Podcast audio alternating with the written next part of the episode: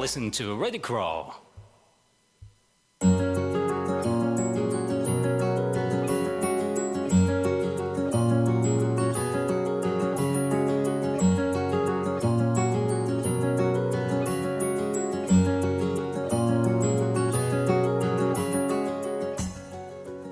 体の広場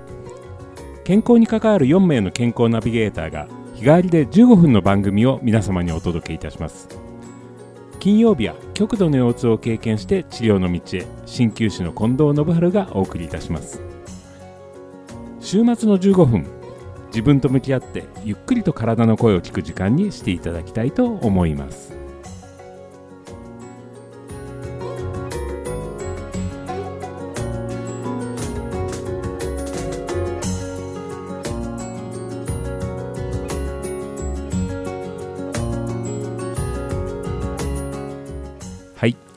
改めましておはようございます。萩九州の近藤です。5月ももう終わりの方に差し掛かってまいりましたけれどもね、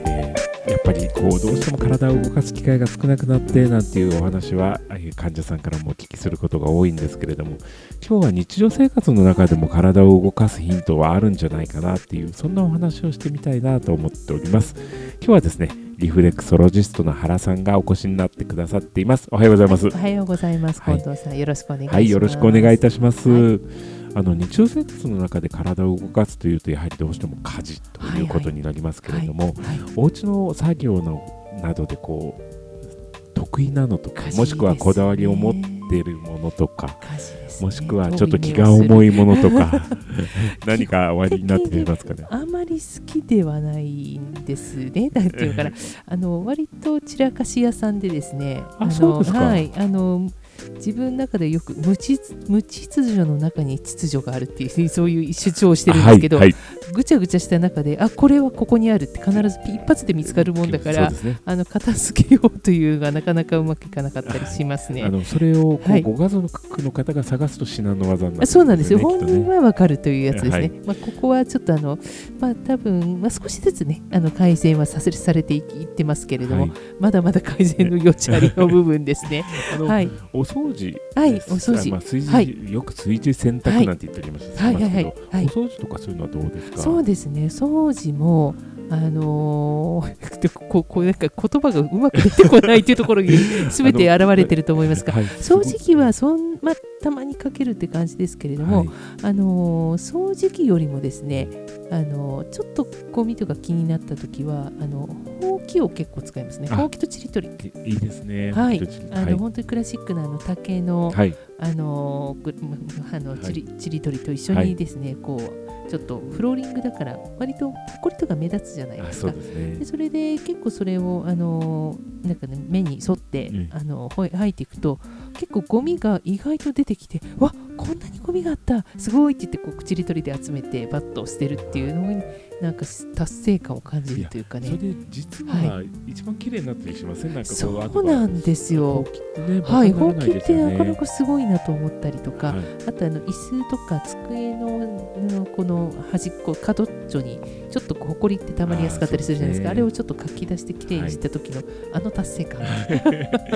それすごくそれは好きかも。はい。うん。はい。あの、お掃除ということだけじゃなくてそういうなんかこう視覚的に見,、そう見えるですねなんかこう気持ちよさってありますよね。そうなんですよ自分でこうあやったなっていう感じ綺麗になったなっていう実感ができるっていうのはやっぱり嬉しい大きいですよね。ですよね。はいね。そうですね。あとこう体を動かすという点でいくと、はい日常的にこう家事で感じてらっしゃることとかなんかありますか？ね。だから、まあ、特にこの去年ぐらいからあの外出をする機会が少なくなってると、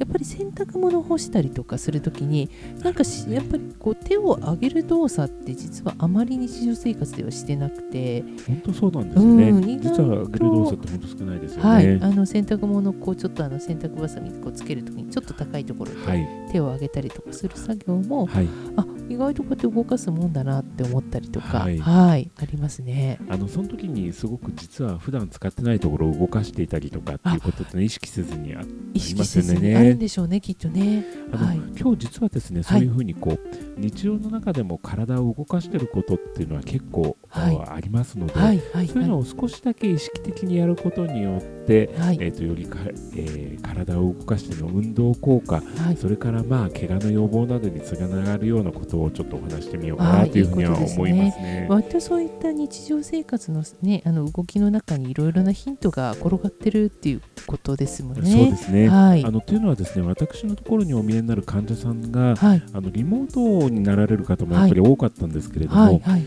実感としてあ会社に行くだけで意外と体って使ってたんですねっておっしゃる方が意外と多くて、万歩計とかもね、はい。意外と通勤で1万歩を超えちゃう方もいらっしゃるんですけど、ね。うん、それがリモートになるとやっぱり何2000歩いくかなっていう感じとかね、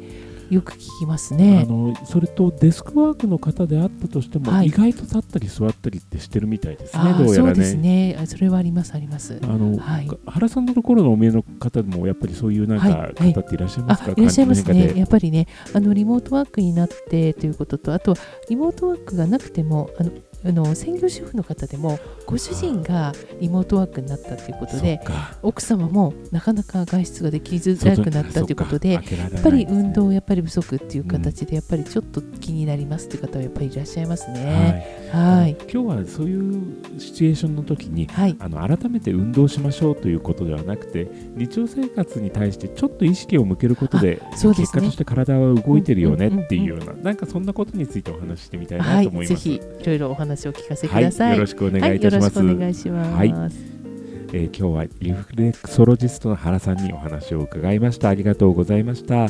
えー私がね、こういうお話をしようと思ったきっかけの一つとして、今お話ししたように、意外とこうリモートになった方っていうのが、えー会社に行っていただけでも体を動かしていたってことに気づかれる場面が多かったりとか、あと、実はですね、激しい運動よりもダイエット効果が高いと言われている研究の中に、ニートと言われるものがあります。NEAT と言います。Non-Exercise Activities Thermogenesis ということなんですけれども、要は、えーさっきお話した言葉にもありますあの、改めてやる運動というわけではないけれども、体を動かしている場面というふうに考えていただけるといいかなと思うんですけれども、皆さんもこう日常生活の中で意外とこう、あの例えば息が上がるとか、えーそれを終わった後ちょっと疲れるなと思うものとかって終わりになるんじゃないでしょうか。先ほどのこう洗濯物を干すなんていうのは意外と手を挙げるだけでも、えー肩甲骨周りのストレッチになっている面っていうのはきっとあるんじゃないかなと思います。あと、先ほどは、えーほうきとちりとりというお話がありましたけれども、掃除機をかけるなんていうのも意外と腰が痛くなる方っていうのは結構いらっしゃいまして、えその前傾姿勢っていうのはそれなりに体を使うということになります。ただまあ、あの掃除機をかける負担っていうのは積極的にお勧めするものではないんですけれども、私の友人の、え健康運動指導士なんかは掃除機をかけるときになるべく体を前傾させずに足を大股で動かすことを意識することによって、えーと腰に負かかる負担を減らしながら運動量を増やしていきましょうなんていう指導をしている人もいます。今日私がメインで皆さんにお伝えしたいのは先ほどちょうど、えーほうきとちりとりというお話がありましたけれども、えーしゃがむ動作これとっても実は、えー昔に比べると減ってるのではないかなと思います私が子供の頃というのは実は学校の、えーお掃除の時間っていうのは机を全部後ろに下げた後にほうきでわーっと後ろにゴミを吐いてその後みんなで、えーあの昔は椅子に雑巾をそれぞれぶら下げてあってそれを持ってきてこう雑巾がけでわーっとこうあの四つん這いになってこう走るようにして拭いたりしたものなんですけどああいうふうに四つん這いになってる床に手をつくそれからしゃがむという動作が圧倒的に減ってきている。ということをあのすごく感じます。それを少しだけ意識的にそれもできたら朝のうちにやることによって一日のリズムを作ってしまおう。そんなことをちょっと皆さんにお勧めしてみたいと思います。具体的にどうするといいかっていうと、まあ、よく100円ショップなどでもありますけれども床を掃除するためのこう目の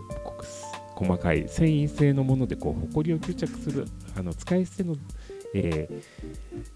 雑巾のようなものありますよね。あのペーパー製のものですけれども。そういうものを使って、えー、しゃがんだ姿勢で、えーと、床を拭いていくっていうようなことをどこか場所を決めてやってみられるといいと思います。それはすごく狭い範囲でいいと思います。おすすめは角、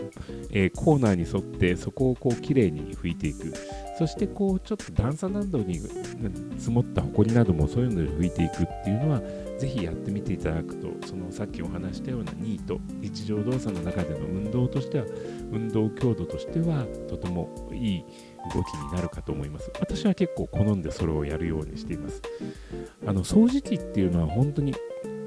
中に吸い込まれた時にどの程度こうえーと、ゴミやホコリが入ってるかっていうのが、えー、最後こう処理する段階になって初めて分かりますけれども普段自分の部屋ですとか生活の空間にどれだけそういうものがあるのかっていうのをちょっと感じておくっていうことはもしかしたらこうアレルギーのある方とかそういう方にとっても意識を向ける良い機会になるかもしれません。先ほどお話した、えー、雑巾がけしゃがむっていう動作なんですけれども、えー、自然分娩をやっている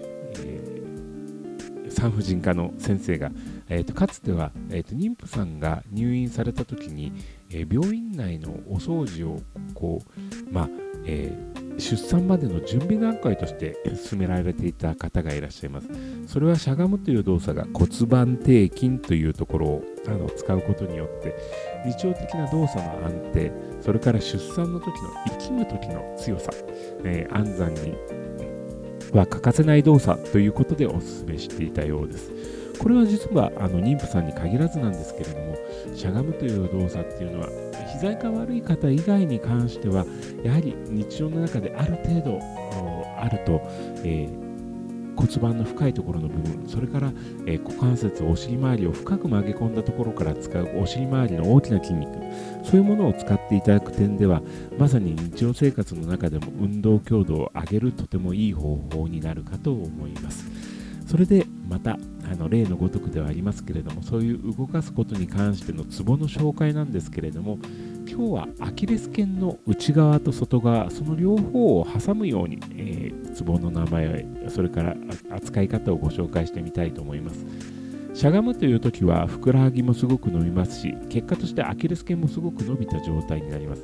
足首周りを柔らかくしてつまずいたりですとか、えーと不意な状況に対しての反応を良くするのにも役に立つと思います。えー、先ほどこう外に出る機会が少なくなってっていうお話をしましたけれどもやはり高齢の方が思ったより指先が上がらないなどでつまずいたりですとか指先周りそれから引っかかっての捻挫あ私のところにもよくご相談が来るようになりました、えーと、そんな時に、えー、痛めたところだけではなくて、えー、くるぶしの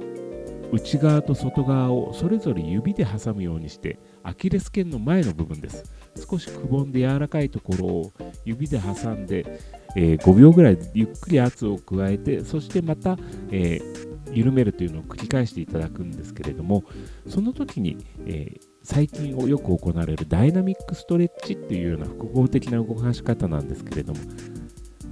くるぶしの後ろさっきお話したところツボの名前としては体形と根論というツボがあるんですけれどもそこを挟んだまんま足首を少し自分の力でこう、えー、つま先を下げたり上げたりということで動かすんですね。その、えー、つまんだままの状態でえつま先を動かすことによってほぐれる度合いそれから動きやすくなる度合いつまりはつま先を引き上げる力などが戻ってくるというふうに考えられています。えー少ない動作の中で得られる効果としてはとても大きいものなので是非皆さんにお伝えしておきたいなと思います。思ったよりも動かしてないこと。そういうことに気がついた時に、えーと、日常の中でちょっとずつ自分自身に意識を向けてそして動かしていることを確認することそしてできたらお掃除のようにあの確認できるものが視覚的に見えるとなお楽しいかもしれませんね。ぜひ皆さんが普段からやってらっしゃることそれからやってみた感想などをレディクロのホームページそれから体の体の広場の Facebook ページからお聞かせください。それでは今週も体は丈夫で綺麗に心は豊かで穏やかにそして自分らしく輝くように今日も笑顔で良い一日をお過ごしください。いってらっしゃい。